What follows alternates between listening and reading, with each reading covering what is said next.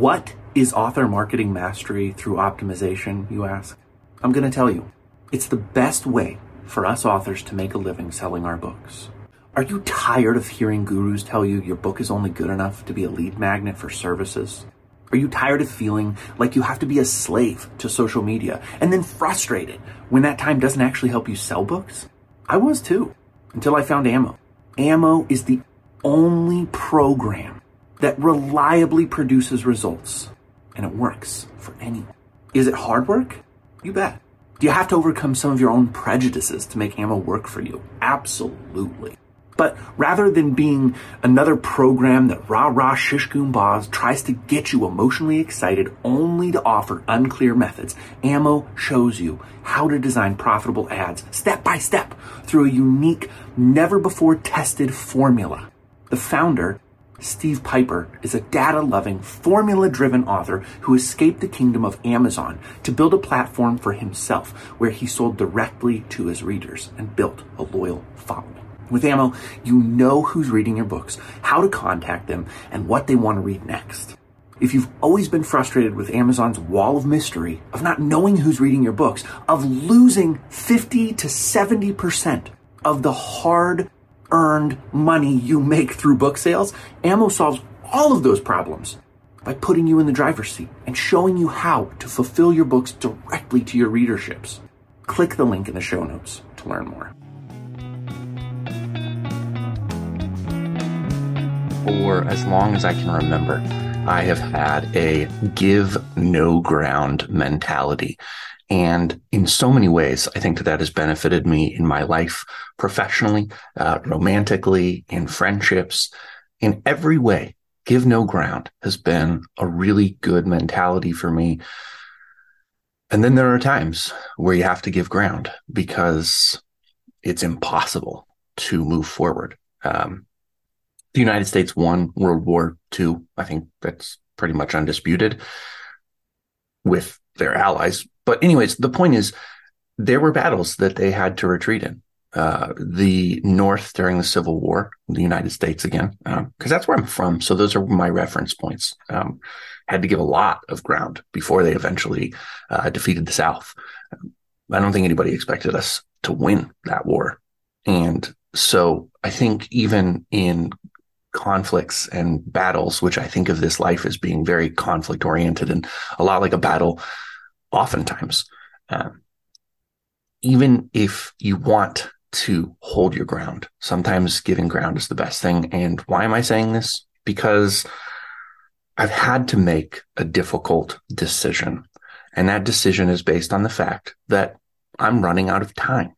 It's a time versus money battle.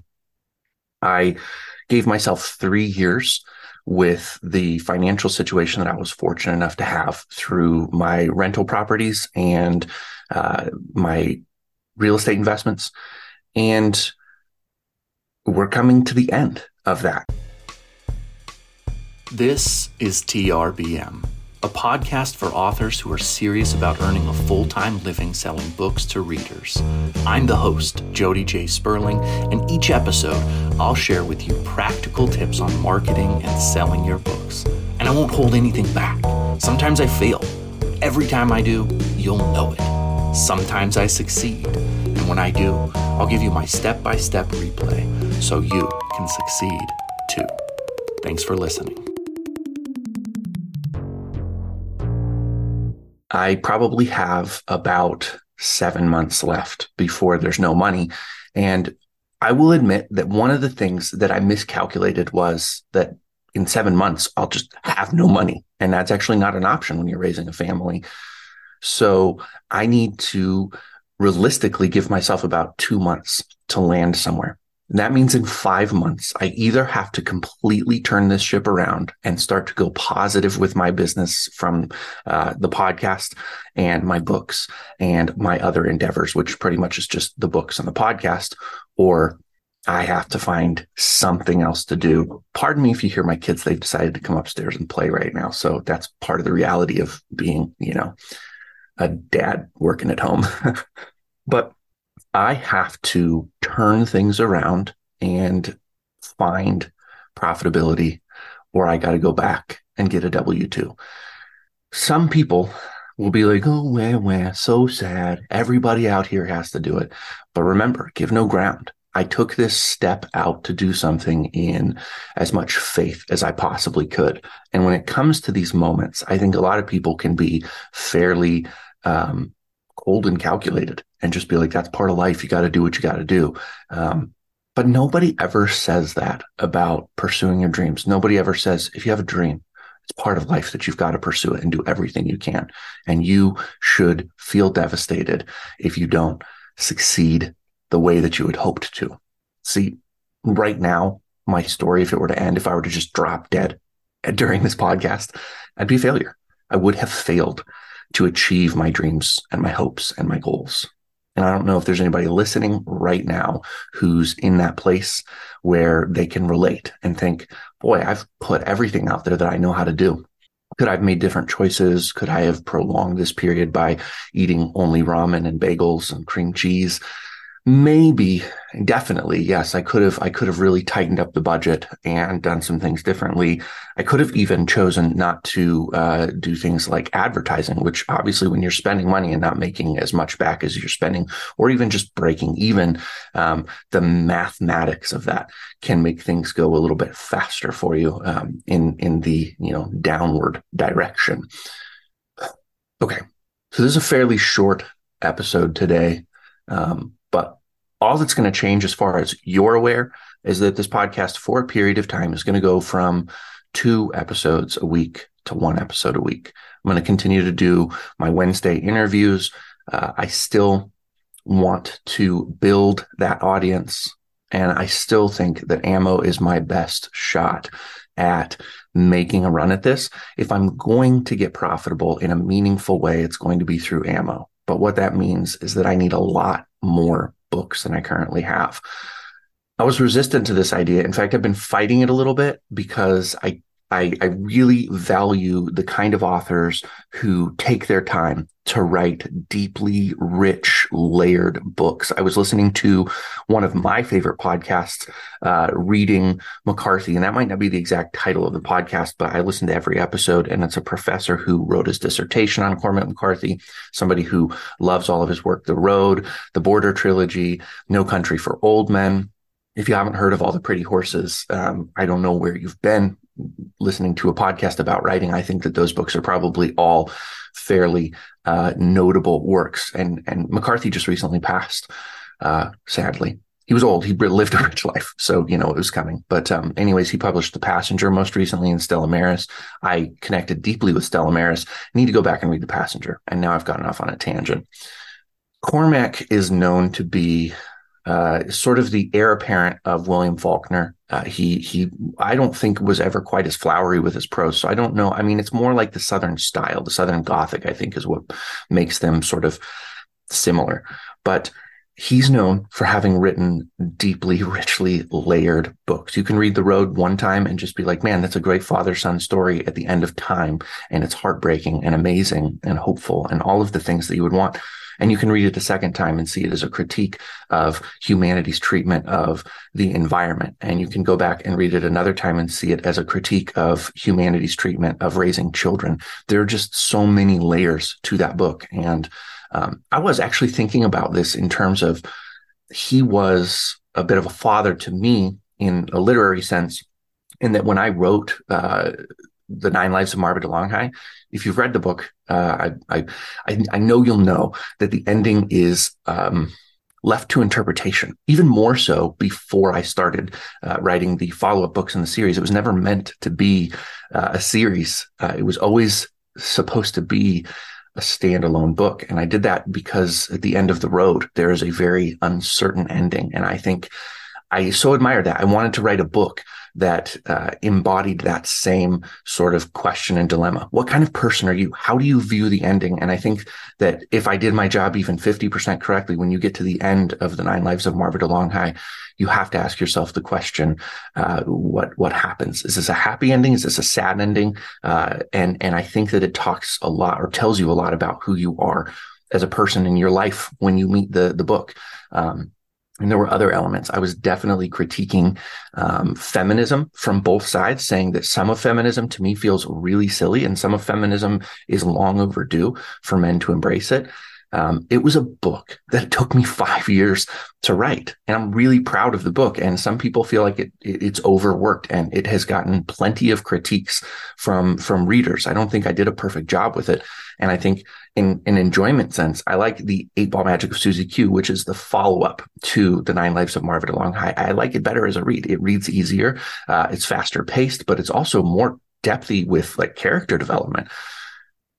I didn't want to have to write so fast. I was resistant to it because even though Cormac had a large volume of books over his career compared to some literary writers, he was still producing slowly. I mean, I'll soon have written as many books as Cormac McCarthy published in his life. And so that to me feels like I'm giving in to the commercial impulse. I love reading commercial books, but there was just this academic, I came up through that environment. Many of the books that made me fall in love with literature were all those things. I wanted to take my time and write more layered books. What I'm going to do is I'm going to write as many fun, engaging, interesting, great books as I possibly can, but I'm going to spend less time layering them. I'm going to outline everything. I'm going to be ruthless about trying to make these things entertaining as possible. I feel like I'm almost like sabotaging myself by telling you that I'm not going to write books that are less like literary merit. But it's the truth. Another author that I admire and I think did an amazing job, and somebody that I'm thinking of right now, is Ian Fleming in writing the James Bond novels. For one, I adore the James Bond novels. If you've never read them, don't say you know James Bond, because the movies resemble James Bond about as much as spaghetti resembles cashew chicken. It's a great Chinese dish. They're both delicious, but they're not the same thing. That's how much the movies James Bond resembles the books. The books are amazing. They're fantastic. And Ian Fleming notably and publicly said that he wrote for money. He would go away in the summertime. He would write a James Bond novel. He would give it to his publisher, and the machine would go make him all of his money. He was really mercenary about it. He wasn't trying to write a great piece of literature, and yet he did. He managed to pull something out of himself from the depths of himself that was so profound that you couldn't escape this deep meaning of his character and the situations that Bond would get into. Great critiques on society. And so I believe that you can, in this sense, have your cake and eat it too. I believe that you can do something amazing, but be mercenary and ruthless and think about making money.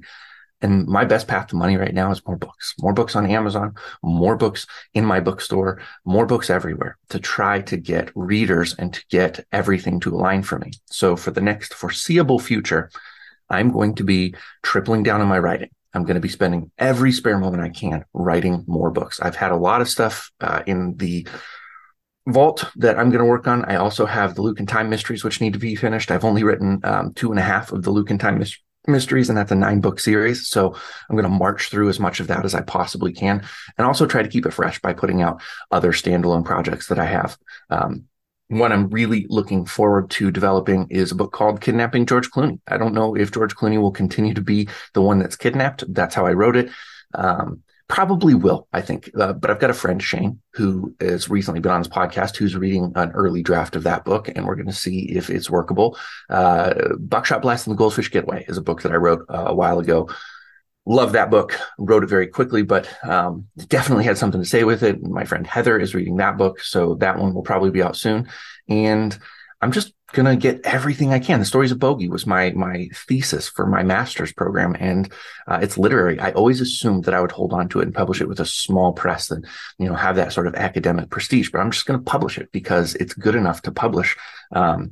Yes, I did just use a comb on my cheek, but it's because if I scratch, it's not as good. So I keep a comb handy to scratch my face if it gets itchy. You didn't know that about me. Now you do. After all this time.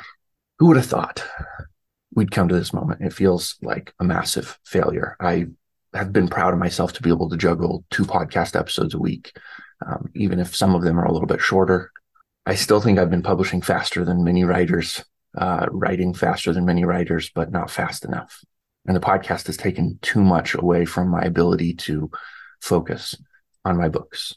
I'm even going to be stepping back from social media a little bit, really taking as much out of my day as possible, challenging myself to write as much as possible. That in and of itself can be difficult because the brain in creative spurts is a tough one to handle. So thank you very much for listening to this podcast. Those of you who are faithfuls from the beginning, this isn't a forever thing, I don't think. I think I'll get back to doing 2 episodes. I actually, at one point, was really hoping to be doing 3 episodes a week and having a producer produce the podcast and growing. So with all of that in mind, let's go ahead and land this ship for now.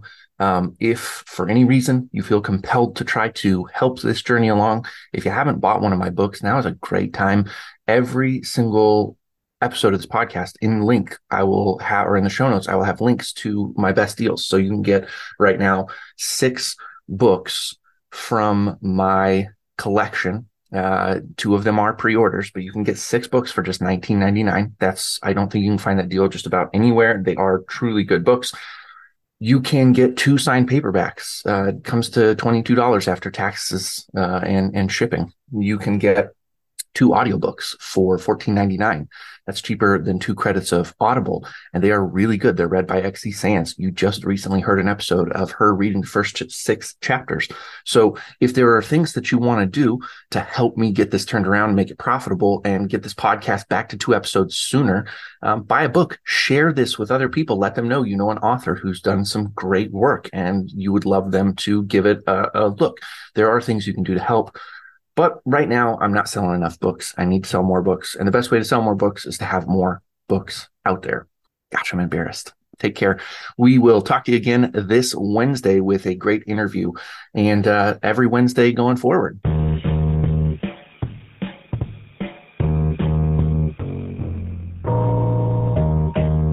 Thank you for listening to TRBM. The theme music was provided by the ever-talented Christopher Tallon. And hey, if you liked what you heard, share this show with other readers, because what's the point of telling stories if nobody's listening?